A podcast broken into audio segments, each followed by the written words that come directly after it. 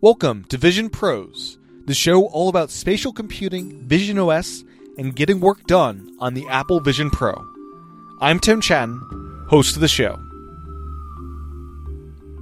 I've never been like a mini player person on my computer or or um, but it really makes sense in the Vision Pro to say, you know, I have my music and I'm just going to take the small controls and put them off to the side. So I know where they are when I want them, but, you know, they don't need to be in front of me all the time.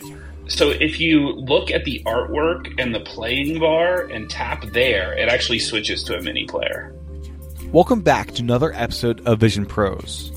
We're joined in this episode by Kevin Pfefferle, who is a web developer. And in this episode, we dive into his experiences with the first week with the Apple Vision Pro.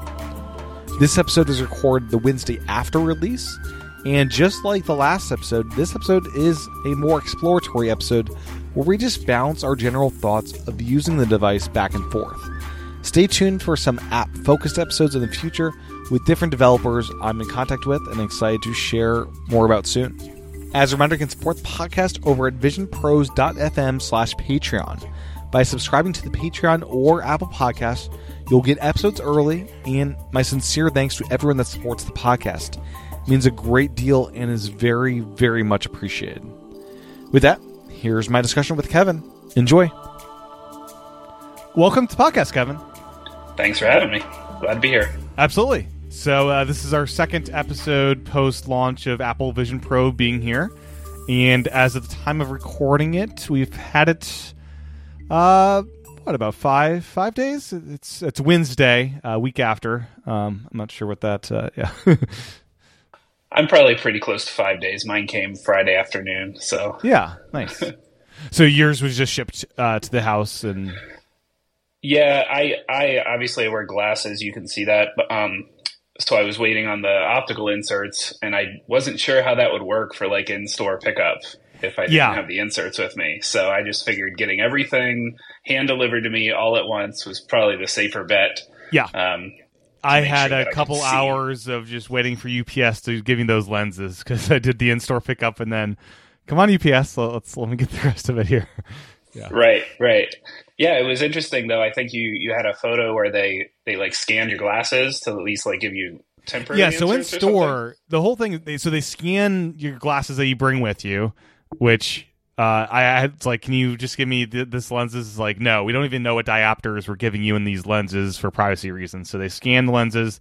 The machine spits out like the lenses that are scanned, and they don't know anything about the lenses because I oh, guess that's really interesting. Yeah, I I don't care about uh, that data, but I guess some people would.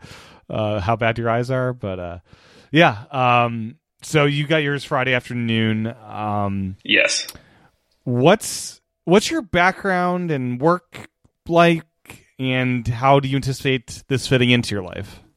Yeah. So my my uh, professionally, I work as a front end software engineer uh, building web applications. Okay. So um, I I am a software engineer. I do write code every day, um, but primarily things that are running in the browser. Um, over the years, I've dabbled in iOS development a lot, um, especially with being a front end focused software engineer for web applications.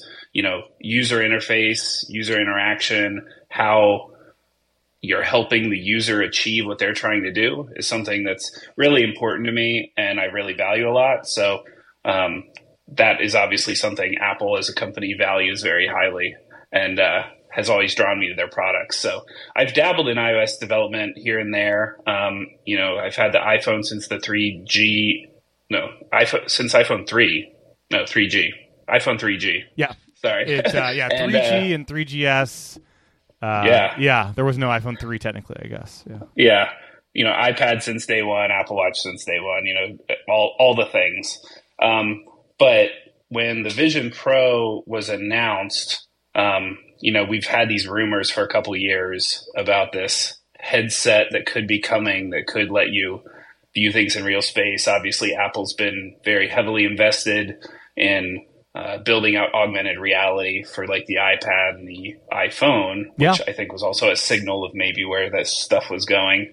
Um, and I have a particular personal hobby that I've been involved with over the years that uh, is outside of my professional line of work um, that just really lends itself really well to the idea that you can see things from a real world perspective Mm-hmm. um, and model them before trying to put them in, into the real world. Um, so uh, the Vision Pro really kickstarted me into really pursuing that idea.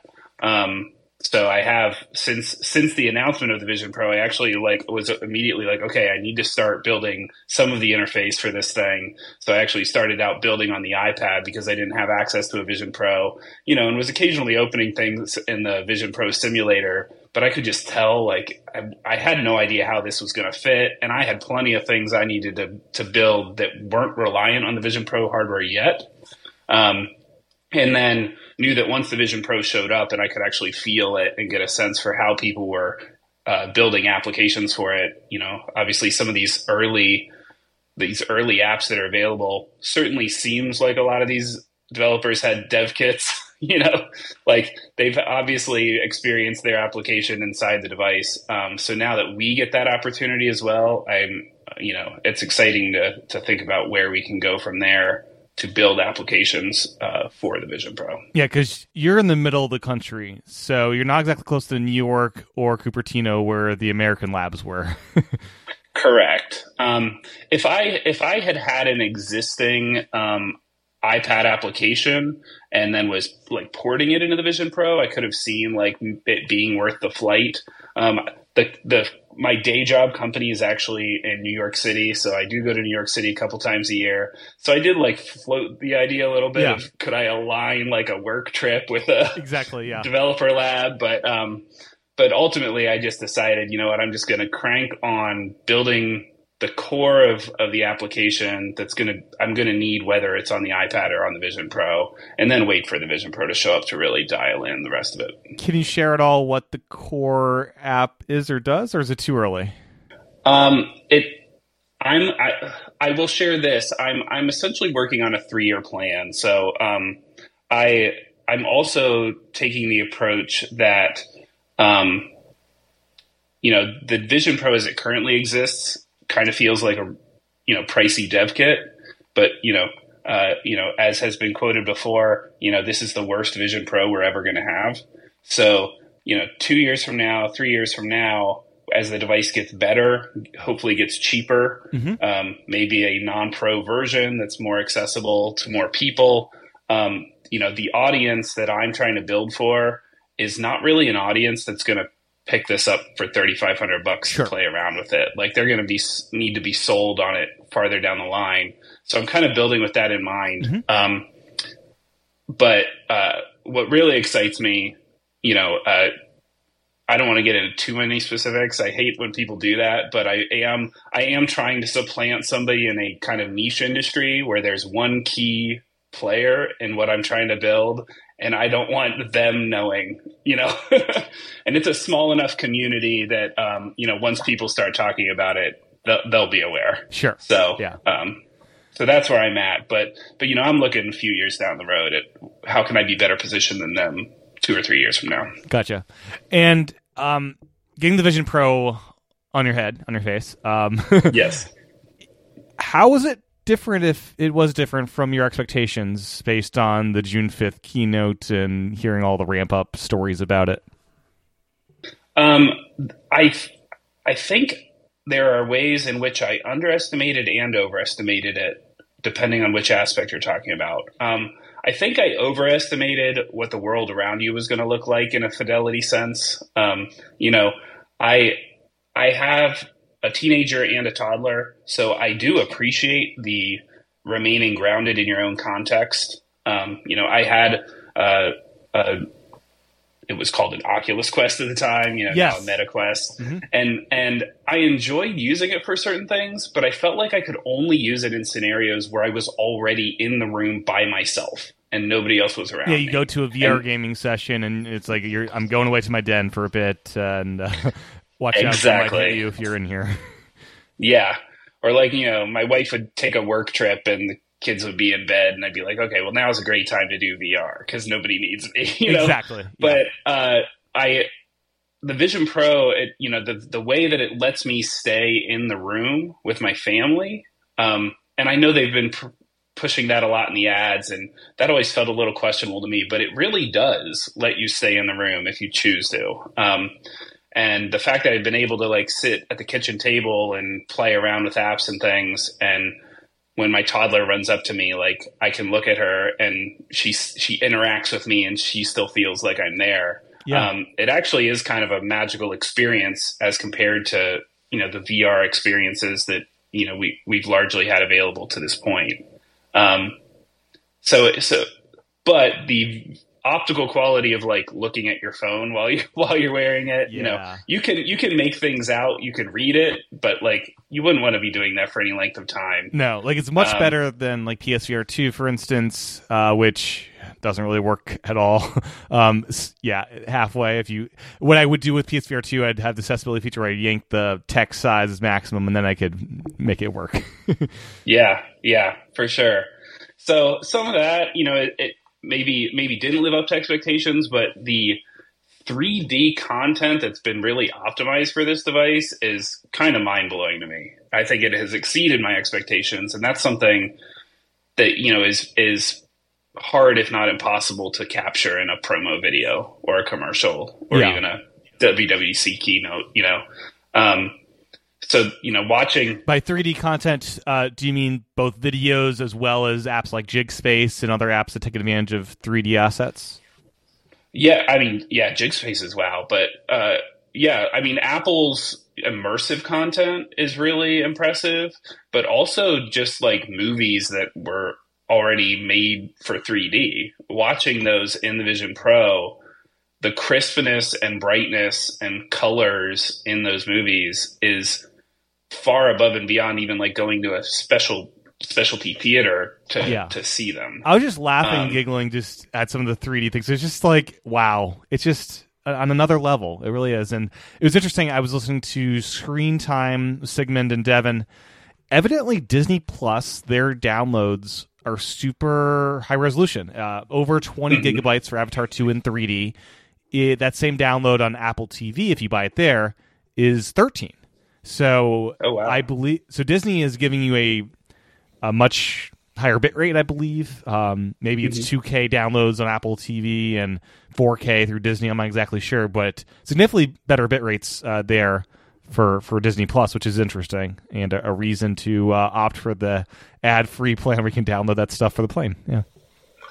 Yeah, yeah. I've I've been really impressed. When my wife, my wife, right away when I started putting it on, she's like, "That's so Ready Player One." So of course that was the first movie I watched Yeah. in 3D. with- Yeah. How old is your toddler? uh, she is two and a half. What was her reaction? Because I've been actually surprised. So I've got a little bit over a one year old. Uh, Devin has a even younger child, and the baby reaction so far has been curiosity and not crying. Which my daughter did cry when I was in the PSVR two one time. So, um, yeah. So has it's been a positive reaction on your end as well? Yeah, she. I mean, she interacts with me honestly like I'm wearing ski goggles. It feels like. Um, the first time she walked up to me and really paid attention to the fact I was wearing it, I was looking right at her, and you know. When you're wearing it, you don't actually know what anybody looking at you is seeing. Yeah, I have no idea in Um, the dark. Like, do I? Is it is it sensing a person there in the dark? I don't know. Yeah, yeah. But she walked up to me and I said, uh, she was looking me right in the eye, and I said, "Do you see Daddy's eyes?" And she's like, "Daddy's eyes," and was like pointing right at right at my at my eyes, you know. And I was like, "Well, that's really cool. Like that is actually like a cool like special moment with your kid for them to actually acknowledge that they feel like they're still seeing you. Yeah. you know, even though you're wearing this device on your face. Yeah, my dog. Uh, I had to speak uh, and say it's okay because at first she thought a stranger had entered the house, and I said, "No, no, Sierra, it's it's me." And then she was Yes. all all happy. Um, video capture from the headset's been kind of fun, especially with my cat. My cat loves to try to knock over cups, and you know I could hold the cup with both my hands and have her go like headfirst into this big cup and capture this crazy video that otherwise this cup's gonna be on the ground and it's kind of awkward to capture with an iPhone in your hand. Like hands free capture, it's been really kind of nice. And I love the little plus sign if you want to do a video that's stationary as they advise. It makes it really easy to do that. Um, that that's been I think great. Yeah, I haven't done a lot of video capture on the device, but uh, I've really enjoyed watching the videos that I captured on my phone. Um, you know, my 15 Pro. Um, like we had some snow here a few weeks ago, and my kids were out back sledding on the hill. So I was like, this feels like the right, mo- like the sort of moment I should capture, you know, spatially. So, you know, one of the first videos I watched on the Vision Pro was my daughters sledding down the hill coming at me, you know, and like uh, then my toddler, you know, at the end, like looking up and saying hi, hi, daddy, and things, and I'm like that. That moment is the way it captures the moment, like, is bringing me to tears a bit.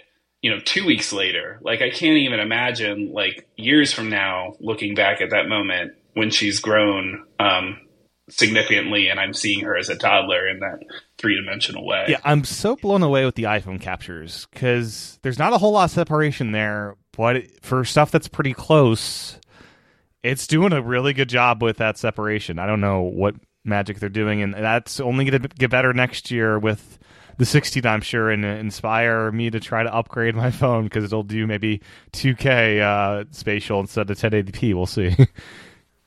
yeah. Um, yeah, I've I've convinced my wife to keep her keep us both on the iPhone upgrade train every year, if only because you always will have the best mobile camera available to take pictures of your kids. Yes, yeah. So, as a web developer, have you started using the Vision Pro to? Are you able to develop web stuff from your Mac? Is that uh, and are you bringing your Mac into the headset to do any work in? Um, yeah, I can. It you know in that regards, it mostly just serves as a big display. Um, I, I think that's going to have most value for me when I'm traveling, uh, because you know often traveling I'm just hunched over my laptop, so being able to pull up a big display on, a, on a plane or even in a hotel room and try to yeah yeah exactly.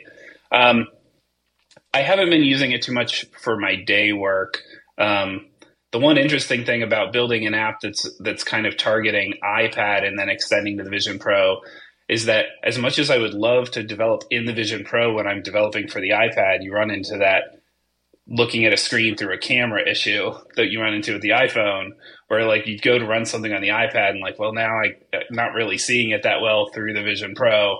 So I've taken to a pattern of developing with the iPad next to me without the Vision Pro and then getting it kind of whatever I'm working on, getting it dialed in on the iPad and then launching it into the Vision Pro and putting the Vision Pro on and doing the Vision Pro development inside the Vision Pro. Okay, um, yeah, because I was wondering too, like you could run the iPad app in the Vision Pro with the compatibility mode. Probably less than yeah. ideal to just get a feel on the touch touchiness of it, though. Yeah, especially when you're testing interactions and and things. Um, so I'm doing quite a bit of like direct manipulation, touching, and for me, the for that the device is obviously required. Right. So. Absolutely. Yeah have there been any uh, standout third party apps that you've really taken to so far? Yeah. Um, I will. I will say. Let's see. I, I actually made a list ahead of time because I figured you were going to ask me yeah. about apps. Um, I've I've been super impressed. I mean, obviously, you know, Apple's been pushing like the black box, which is fun. Um, it's a you know kind of a new take on that idea. Um, there, has been a lot of really good, solid ports of things of iPad apps that I use, um, but those maybe are not yet leveraging the Vision Pro mm-hmm. as much as they could. Um, the one that's really wowed me that I was kind of kind of blew me away is uh, Animoog Galaxy. So Moog, the synthesizer company, you know, has built this Vision based synthesizer app, and it is really cool. Um, when you first open it, it brings like a small platform of a synthesizer in front of you, and you can adjust like a few sliders to play with it, and it's got this three dimensional visualization going on in front of you. But then if you ex- click this expand button, it takes you into an immersive synthesizer environment. And then you've got a whole bunch of additional controls and there's like a virtual keyboard in front of you that you can play by like looking at the key you want to start with and then once you pinch your fingers you can move up and down the the keyboard. Um, does it let you like, directly tap on individual keys if you wanted to? Or is it you start someplace I, and drag? It seems like they're focused more on like the look at what you want to mm-hmm. do and then so that they're not trying to do like um, you know I, I haven't tried the DJ app yet, but I kind of understand that that's been doing a little more direct manipulation. Right. They they seem focused. Moog seems focused on the look at what you want to do and then manipulate it from there, um, which kind of seems to be more of the pattern that Apple's kind of trying to steer yeah, a lot are. of us towards. Um, but they do open up pads to the side um, that can control recording and all sorts of additional things. So they clearly think that there's a an opportunity in this environment for people to be recording samples that they may actually use in their productions and things. That's pretty cool. And uh, yeah, uh, I'm curious when Logic and Final Cut Pro will make their way as native apps over here. I'm sure that will be at some point. Yeah, it seems like a really interesting environment for, I mean, really anything creative. Um, uh, being able to do it in in a dedicated space with you know your controls aren't limited by like the physical yeah. orientation of things. Um, it's neat to see even this early on uh, that sort of innovation, and I I just you have to imagine it's only going to get crazier as people start to see what other developers are doing and and play off of those ideas and remix them into to new things. Yeah, it's early days and it's fun to see the experimentation going on. Um, just last night, I was using just the LumaFusion iPad app in Vision OS, and that worked surprisingly well just by looking. And I had my external keyboard, but uh, just by using eyes to drag clips into the timeline and all that. Um, yeah, uh, any iPad apps that you're finding just work really well here that aren't even optimized for Vision OS yet? I mean, I, I have been using Ivory quite a bit. Um, yeah, part of that part of that is my you know um, previous Twitter obsession that has spilled over into a Mastodon obsession. Um, but it's just, you know, I have to check on it every so often. So, um, that, that one's been working really well. Um, the, I'm, I'm super thankful that 1Password made their iPad app available inside the application. Yeah, because, both the old and new one. So you can get seven yeah. or the, the new one. Yeah. Yeah. Uh, I mean, cause I, very quickly realized that I'd have trouble even logging into anything without 1Password running on the device. So um, I'm glad that they didn't, you know, insist on waiting till they could could test it on device. Um, there's some weirdness with that one. Like, uh, it doesn't seem like the two factor auth code pasting works super well yet. So um, it does like the keyboard the, when the keyboard pops up, if you're trying to log into something, it does like give you the suggestion similar like you'd see on the iPad or the iPhone to autofill. Um, but when you do it on the iPad or the iPhone, if you have a two factor auth code, it will like copy that to the clipboard so that when you get to that screen, you can just paste it in. And that doesn't seem to be quite working in Vision OS for whatever reason. So I end up in those scenarios like opening the 1Password app and moving it off to the side and copying it out but yeah you know once you get the feel for copy paste it's it, it's not too bad for a week one experience that's yeah. for sure it is fun with LumaFusion. I was doing the video export. You just throw the window somewhere in the corner while it's exporting, which is just that that part. Just yeah, it's, it's great to just be able to have all this space and to just hide hide windows around. Yeah, go wait over there in the corner. Exactly. Yeah. Have um one experience I've had is uh, I've had windows like I leave downstairs and I need to bring them back upstairs and I recenter everything and they're like still below me a bit. I'm trying to grab it and it's a bit hard to reposition it. Uh, how has window management uh, in general been for you? I I'm I'm maybe a little bit of a different case in that sort of regard. So I'm I'm the kind of person that like doesn't have unread emails in my inbox and like doesn't leave browser tabs open, you know? So, so I, I, at least so far, it's very rare for me to have more than two or three windows open anywhere. And then um, when I'm done with them, I tend to close them. and then when I go somewhere else, I reopen those applications and situate them for that space. So I haven't had too much of a problem with that. I've had once or twice where I, I just don't know where a window is. And yeah, I'm like, you tell Siri be... to open yeah. X app, and it it's open. I don't know where it's open though, because it's like back at the old place. Yeah.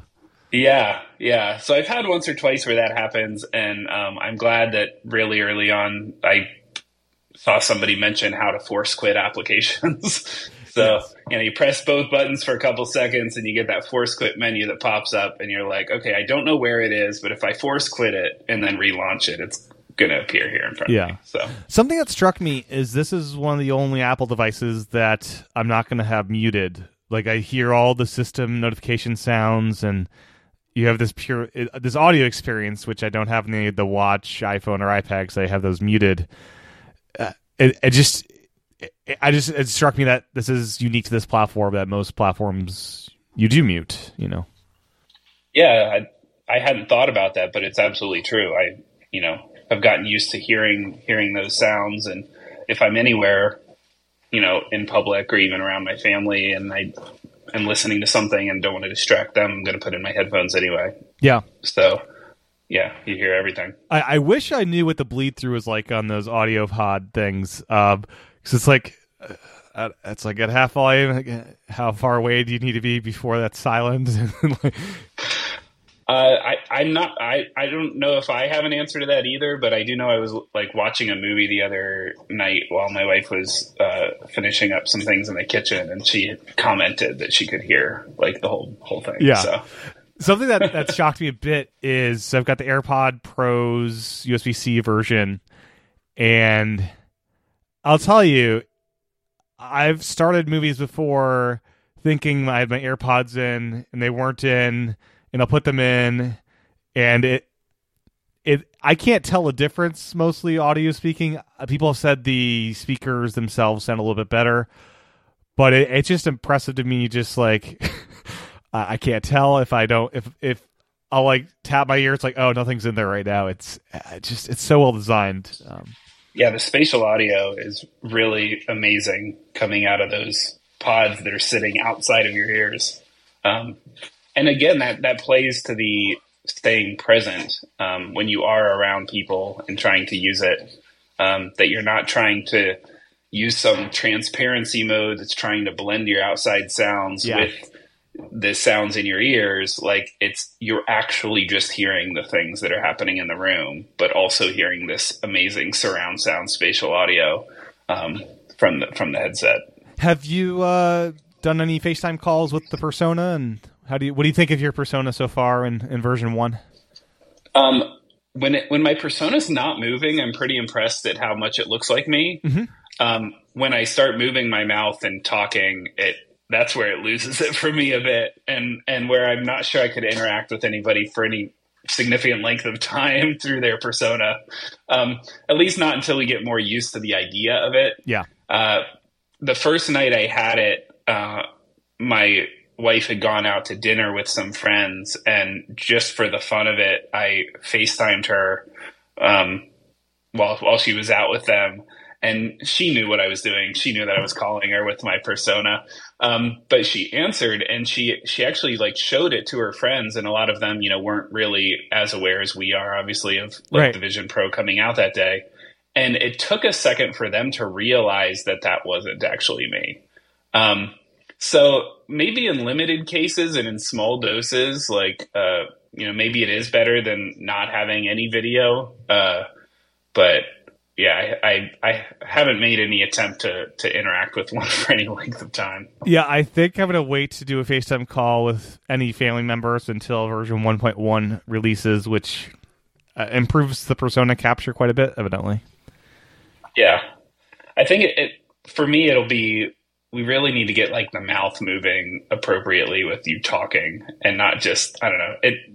There's something about that that as a human you can tell when somebody's mouth is is making the words that are coming out of their mouth or not. Um, you know, even when like the TV gets off by you know a fraction of a second from the audio, like it just sits weird with you. Right. and that for many years we had the whole thing of Bluetooth headphones not matching the video properly, and that was the whole thing of trying to offset that appropriately. And we're finally at a place where that's that's good, thankfully. How has a comfort been for you with the headset? Uh, what band are you gravitating towards, and all that? Yeah, I've been using the the solo loop and haven't had any issues. So I haven't even tried the dual loop band because um, I'm I'm very happy with the solo oh, wow. loop. That's great. Um, I mean, it helps that I don't have any hair to mess up. Yeah, I was going to say it's like uh, I, I, the dual loop. I don't have uh, the thickest of hair, but it, it, it is knowing the Velcro getting in the hair and stuff and uh, all that. Yeah, um, but it it's felt good the very first day, and and maybe it was just an initial adjustment period. You know, I, I I mean, on Friday I probably had it on for four plus hours of of total wearing time, and uh, I was feeling the weight a little bit in like the back of my neck um, that day. Uh, since then, I just haven't really. It hasn't really bothered me. Um, so I could see maybe really long working sessions, especially when you're first getting used to it.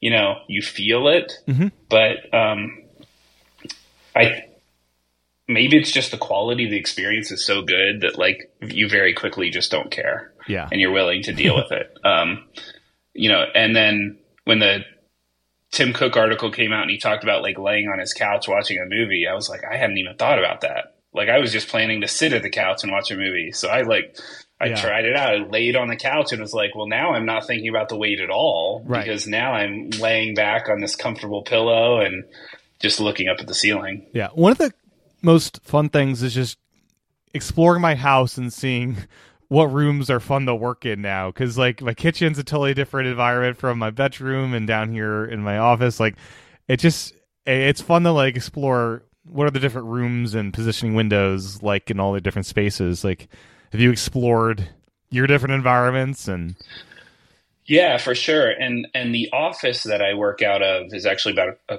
couple miles away from my house, and it's an office that's just big enough for me to have my own desk in. Um, uh, but it gets me out of the house to to focus on my work, and that's a much more constrained space than most of the spaces in my house. Um, so it has been interesting.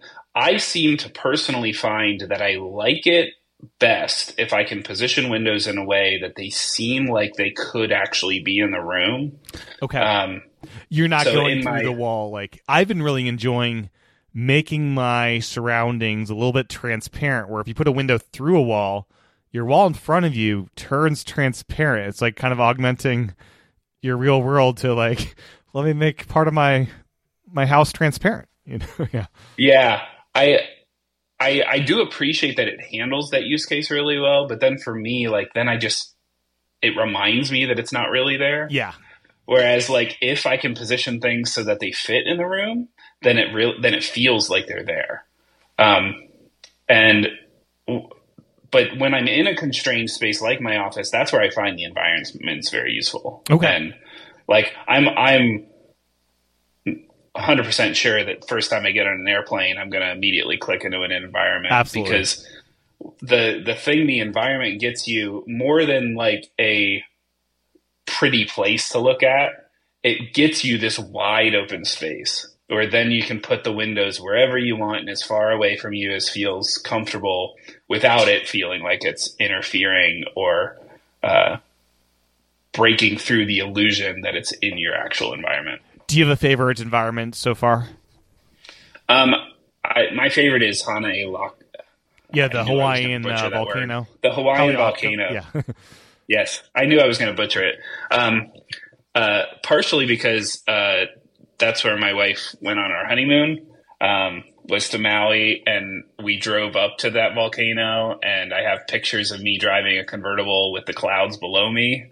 Um, so there's memories attached to that place, although the perspective in the environment in the Vision Pro environment is not a perspective you get as a tourist. you know, sitting sitting right on the edge of the crater there, but um, but you know, I I really enjoy that one. Um, my second favorite is probably uh, Mount Hood, but for similar reasons. In that uh, the weekend right before the world shut down in the pandemic, my wife and I were skiing on Mount Hood. So you know, I like that these are real places, and if you have a connection to them, you know, uh, it can make it more meaningful to sit sit and be there.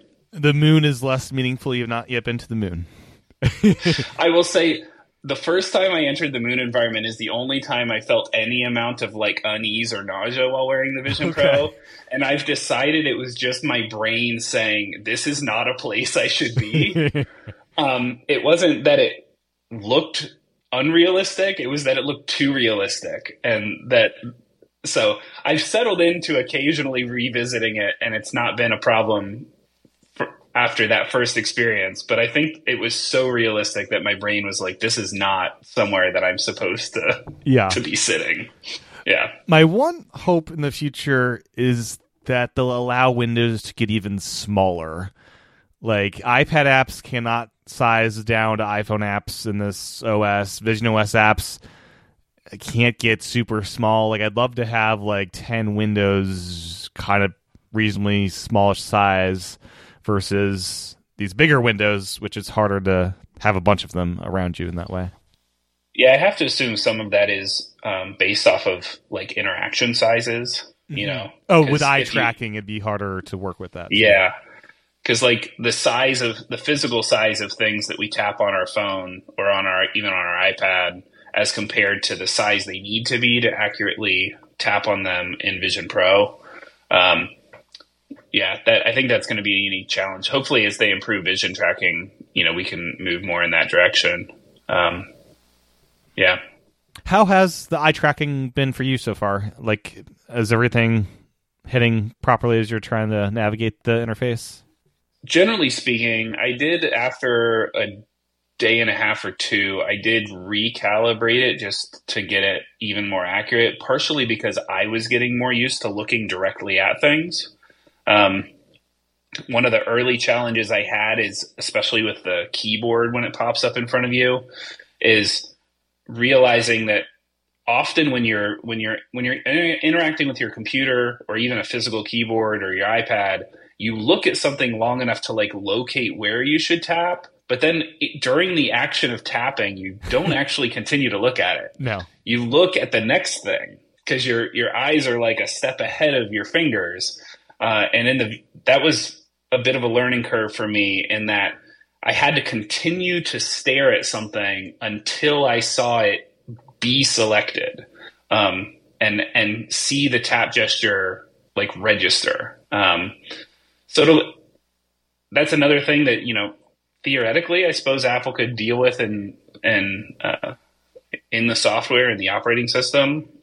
Uh, you know, I I recall with the with the iPhone keyboard, they did some interesting things where like the tapping didn't actually have to be super accurate because they were able to like tell the intent or like there was something fundamental about like the difference between where we think we're tapping versus where we're actually physically tapping and they've accounted for all of that.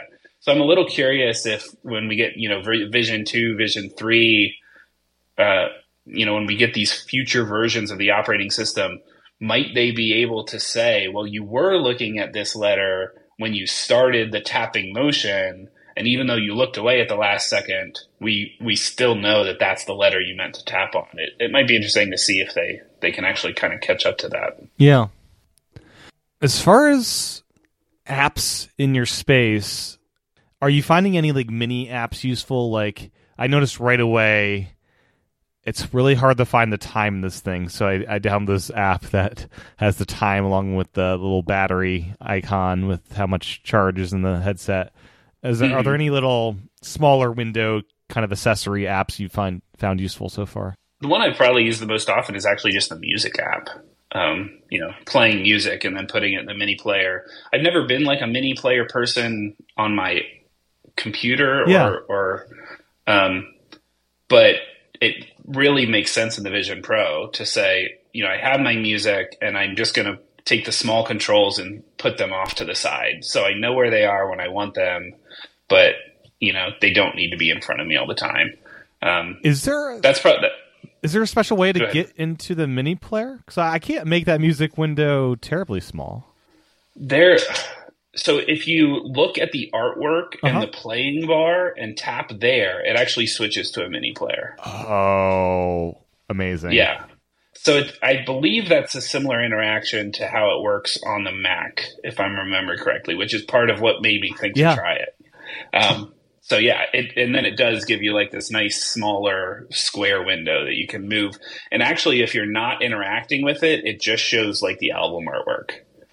And then when you turn to look at it and interact with it, similar to how when you're watching video, the controls go away until you tap on the video.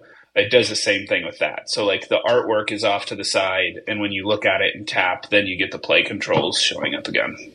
Oh, very nice. Yeah. One thing I've noticed is I need to make sure I don't uh, when I'm tapping, I'm not like over tapping and like in a painful way where it's like yeah, light tap does the trick. Uh, how how have you been learning to the gestures and adapting to what you actually need to do versus Yeah, I mean, it reminds me of like, there's been trying to think of specific examples. I, I actually think the iPad, I had some of that when it first came out.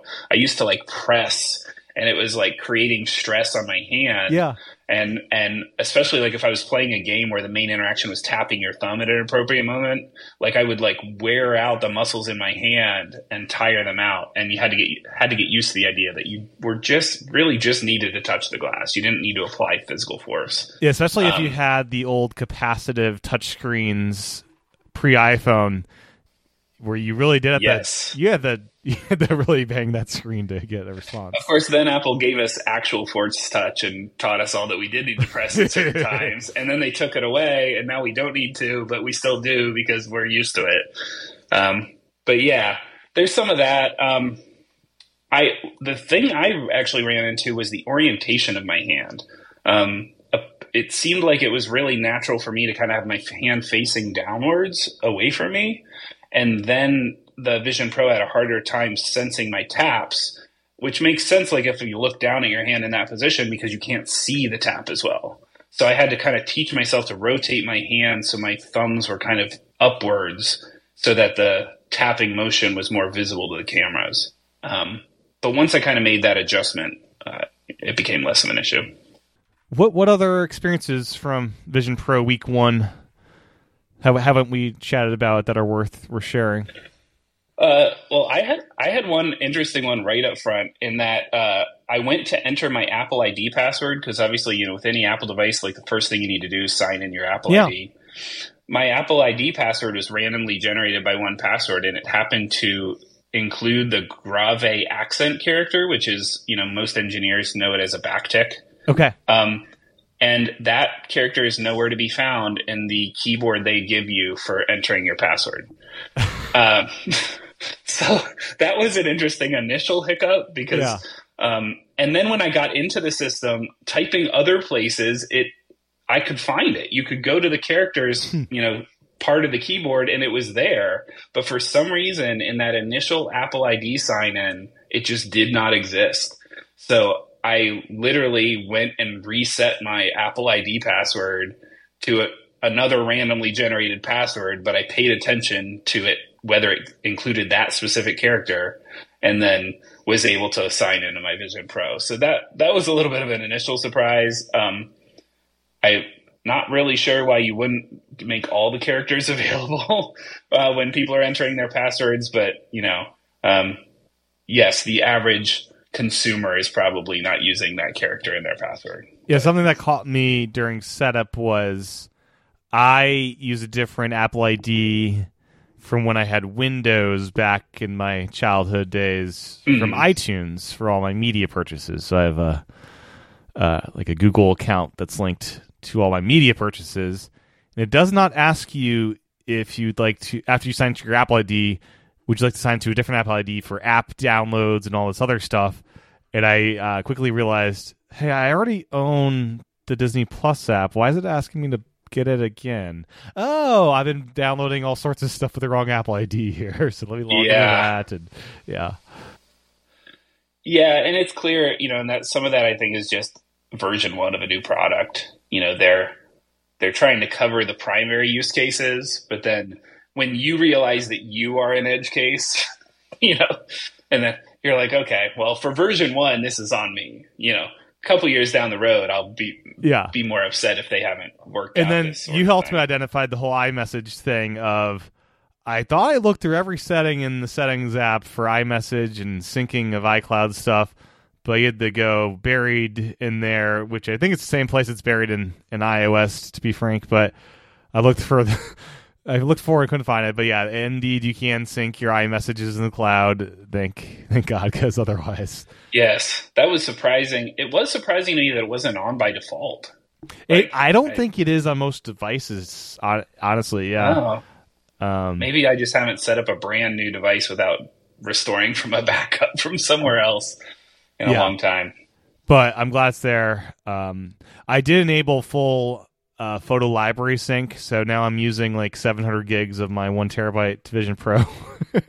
I may turn that off at some point if I need more space to free up. But Yeah, I just went with the base model Vision Pro because um, I'm I'm operating on the assumption that I'm going to upgrade this thing every time they offer me a new one. So sure, I don't necessarily need the top of the line one.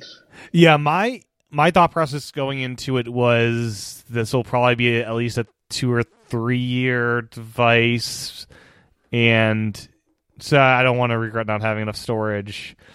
I'm sure two of these six is plenty if you're not like downloading your entire photo library to it and all that. But as like, eh, it's already 3,500. What's another 400, right? Yeah, I, I also I also did actually look at my phone and my iPad for reference, and you know I've got the half gig iPhone, but I'm only using you know 125 you know Yeah. gigabytes of that half terabyte. So like I yeah Yeah, I, no, I don't even really need as big of an iPhone as I have. right. Yeah. No, it's it's such a quick, tricky question. It's like, how often am I going to need to download these big 3D movies for on the go? Probably not super often. what am I taking most of my storage up on my iPhone? Podcast downloads most of the time, and uh, so yeah, it, it's always a tricky question with that stuff. Um, right, right. I am definitely going to subscribe to the the Apple Care. I think it seems like a thing. to Yeah. Especially when you read that repairs could be a couple grand each. Yeah. you know, if if you are in any way planning on actually using this and and taking it places with you, it does seem like the wise thing to do. for sure. Yeah. Did you end up getting the travel case? I did, um, and I'm really happy I did. Um, I'm sure there will be third parties that will come up with interesting solutions, Mhm. but uh, obviously Apple has more experience with the actual device than anybody else to this point. So Yeah. uh, I feel like they shipped a really good initial product. Yeah, I was- case. I was impressed. The little thing that holds it has a little slider. You can change how far or deep it goes, which I found just very curious because, like, in what situations would you want to move it? I guess different headbands require different depths or what whatnot. That's that's my guess, and you know I do think there's some value in, in the fact that you can adjust it so that the device with the cover on is up against the end of the case, Mm-hmm. and then because the slider is up is adjusted correctly, it's not going to then jostle around Yeah. inside the case. Um, so I do think that that's. I mean, it, it, it.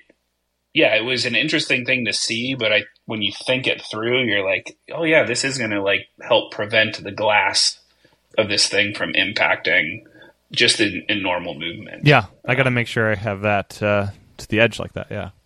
yeah, Um, I love the little bag. Like it's nice to be able to throw in the extra headband in there, and the battery compartment's super well designed. I've opted to just leave it plugged into the battery. Um, one reason is I think the metal piece from the battery cable could potentially scratch the headset, um, and it just seems easier to just you know leave it plugged in. Yeah, I've been unplugging mine, um, and then it, it really it seems like if you fold the cable in half and then do thirds from there, like it Mhm. just fits really well under that strap. Okay. So I've been unplugging mine. I haven't been too concerned about the scratching, although I think that's a valid thing. the The cover that goes over the glass really fits it really well. That's I'm true. Yeah, it go- goes too. over pretty well. And I'm impressed by the structure of that face covering. Like it's when we saw the pictures, like oh, they're giving us this little sock thing, but no, it's got a lot of structure to it. Yeah, it does. It you know when it's not on the device, it it is the shape of the device. Yes. Yeah, Uh, yeah, I do like the little accessory bag. Um, I think that's a really simple but elegant solution to like the charger and the charging cable. Mhm. You know, which are you know often with this sort of case, like where do I put my charger? Where do I put my charging cable? Like, yeah, because you can me- put the brick in there too if you need it. yeah. The bag itself actually has a little bit of structure to it as well. Like Yeah, the uh, bottom, right? the bottom of it is you know circle, Yeah. so it kind of stands up when you have it there, and you And you can in. even zip the case shut and have the battery external, um, and plug it in some. You know, if you want to have your yeah Apple Vision Pro protected while charging the battery externally, you could totally do that with that case. The zipper kind of would go up around it or whatever. yeah. I hadn't thought about that, but you're right. because I live in a house with a with a cat, so everything needs to be kind of like um, sealed up when not in use. Yeah. I mean, I live in a house with a toddler, so Uh, there you you know, very it. similar. Yes. yes. Well, um, anything uh, else um, from from this first week, or um, any you know apps that you're excited to, to try out and, and get? I mean, I'm most most of my excitement's honestly for the future. Um, I I think that this is a really impressive version one device. I I actually had someone messaging me today on Facebook, a, a friend of mine who is kind of curious about it, is not you know is into tech things, but is not isn't somebody who's going to build apps for it. And they were like. I don't know. Should I get one? I did. They did. They did the demo in the Apple Store, and Yeah. they thought it was really impressive. And they're trying to like, they're trying to justify the cost to themselves. And, um, you know, I did tell them I was like, if if you go into it thinking that it's a V1 device and you're getting it to have a glimpse of the future, then you're going to get every penny of what you paid for it. If you go in expecting it to be this polished final thing with this massive suite of apps, you know, third party applications that have been highly polished for this experience, we're not there yet. We're in week one, you know. Um, but I think we're going to get there, and and it it seems like now that it's in everybody's hands, people have only gotten more excited about it. Um, as excited as we were for the several months leading up to the release, um, it feels like now we're really building momentum towards something really exciting. Yeah, because now that's on the world, there can be iteration and software and uh, things like in the early days of iPhone, Tweetie developed the scroll to refresh. We'll be able to have developers develop. Uh, I believe dollars can include custom hand gestures, and maybe Apple will see what a developer is doing. It's like, oh, let's use that system. Why? Because that's really smart. So we're in that phase of the early days, and uh, another part why, I love the beginning platform on the early days is you just see the version one, the version two OS upgrades, and be along for that journey and just experience how platform morphs and changes over time. Like, I feel like I have a different perspective on the iPhone, uh, having it from the first one uh, to now versus people that jumped on board with you know, an iPhone six as their first iPhone, for instance. You know, Right, right. Yeah, the evolution over time. Well, and and obviously, you know, Apple's built a lot of credibility with the developer community that they are going to invest and are going to make it better. And honestly, there's, you know, we, we know at this point that there are probably 10 features that they have tested that people inside of Apple were playing with before the announcement or even since the announcement that they just decided not to include in version one of the OS. Um, so we don't even know what they've been already been playing with that we just haven't seen yet. Yeah, Vision OS two in June is going to be just wild to see what's in there because it, yeah, it could be some cool stuff. Yeah, yeah. I, I'm really enjoying the rumors I'm hearing about multiple virtual displays from my Mac. That would be a real game changer for me. Yeah, I do not have a personal Mac uh, currently. This is this device really makes me want to have a laptop of some sort from Apple. Because it, it seems like just the perfect also input device in a lap format where you have a keyboard and trackpad all in one versus trying to jerry rig the huge Magic Trackpad 2 to a keyboard. Like uh, the laptop seems so much better for that um, use case. Yeah, I am. I am a little interested when I get on a plane for the first time. Like, am I even going to bother like putting my screen all the way up? Like, do I just put the screen up enough to get my hands in there, Exactly. Yeah. throw throw the virtual display up in front of me? I mean, I would because there's less of a worry of the person in front of you leaning back and uh, damaging your laptop, which I hear is a thing. Yeah, yeah. Well, and I'm I'm a large human, so uh, yes, you know, often working on a laptop in a in a cramped space like that Yeah. not the most comfortable to begin with. So, um, the the idea that we can throw these things up in a virtual space is is really exciting. for sure. Well, um, I think that's brings us to the end of our discussion here. Um, lots more to dive into in future weeks, but uh, you know, it's kind of just a glimpse of week one with Apple Vision Pro. Um, exciting early days of a of a new platform. Yeah, absolutely. So, um, do you want to plug any places, Mastodon, or any places uh, for people to follow you if, if you're so inclined? Oh, I suppose I sh- I could. Um, I am uh, K Pfefferle, which is my last name, which makes is impossible to spell. So Yes. K P F E F F E R L E at hachyderm.io is my uh, Mastodon handle. Um, same K Pfefferle username on GitHub for anybody that's inclined, but most of my work over there is front end JavaScript related at these at, at this juncture. None of my iOS stuff is really out in the open uh, Gotcha. yet. Yeah, I love the uh, Mastodon server you're on. That's that's a fun one. Yeah. Yeah, it, it, one of the. I, th- I actually think it was the second one that I did, but I, I've been pretty happy there. yes. Um, do do you manage that one yourself, or is that a public one? No, uh, so it's open. It was managed. It's managed by a foundation, actually. Um, so it is. Uh, there's like a, a board of of people that manage it. Um, so it's it's got actually like a governance structure built around it Okay. and things, but it's it's kind of tech focused um, uh, with a lot of really kind of inclusive community policies that I thought were positive uh, things that I Yeah. bought into. So um, seemed like a good place. Feel feels like it's you know it's not Mastodon.social. It's not one of the big big big ones, but it's Mhm. like maybe next tier below that. In that there's there's some real resources put behind it. Um, Yeah. I gotta yeah. say, um, Mastodon's been great for Vision Pro, just just developers and whatnot. But I've been very surprised. The Threads algorithm is just all Apple Vision Pro with some wild stuff going over there. Like I try to resist the Threads, but uh, Threads there's a lot of unique Apple Vision Pro um, talk and discussion going on there. Um, just Yeah, it might be interesting to to observe over there a little bit. I I just cannot get into algorithmic timelines.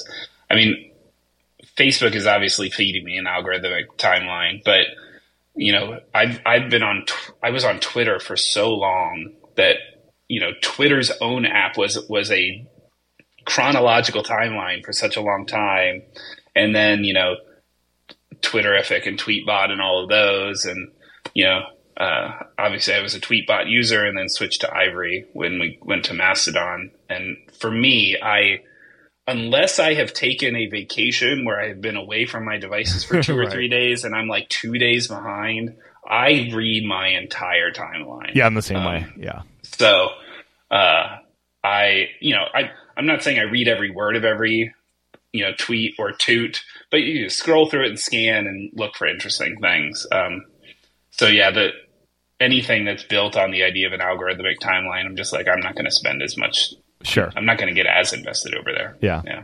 Well, cool. Well, thank you, Kevin, for your time today. It's been great uh, chatting and um, learning about your experiences so far with uh, Vision Pro.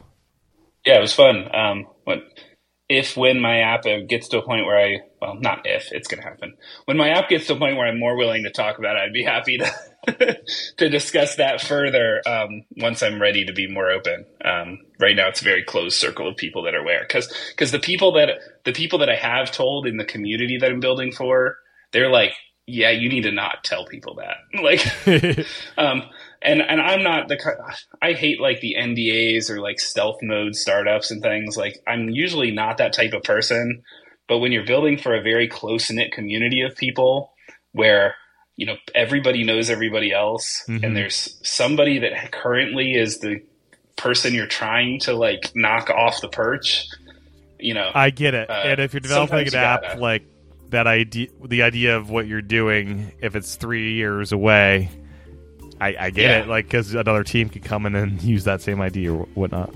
Exactly. Yeah. They, you know, they've got, especially when you're building something part time, because um, you know the the I'm not spending eight to twelve hours a day No. working on this idea. So I have to slow roll it and I have to like try to keep it off of their radar as long as possible so that by the time they find out I'm doing this, it's too late. Um, or Yeah. at least I'm far enough out ahead that then I can stay ahead. No, yeah, and we should. Yeah, we'll definitely chat when uh when you are at that final final neck of development stage of development. Yeah. Cool. Thanks, Kevin. I appreciate your time. Thanks for having me. Well, that's my discussion with Kevin. My thanks to Kevin for his time recording this episode. My thanks to you for your time and attention tuning in. As a reminder, you can support the podcast at visionpros.fm slash Patreon. My thanks to everyone that supports the podcast. It is very much appreciated. And with that, I'll talk to everyone again real soon.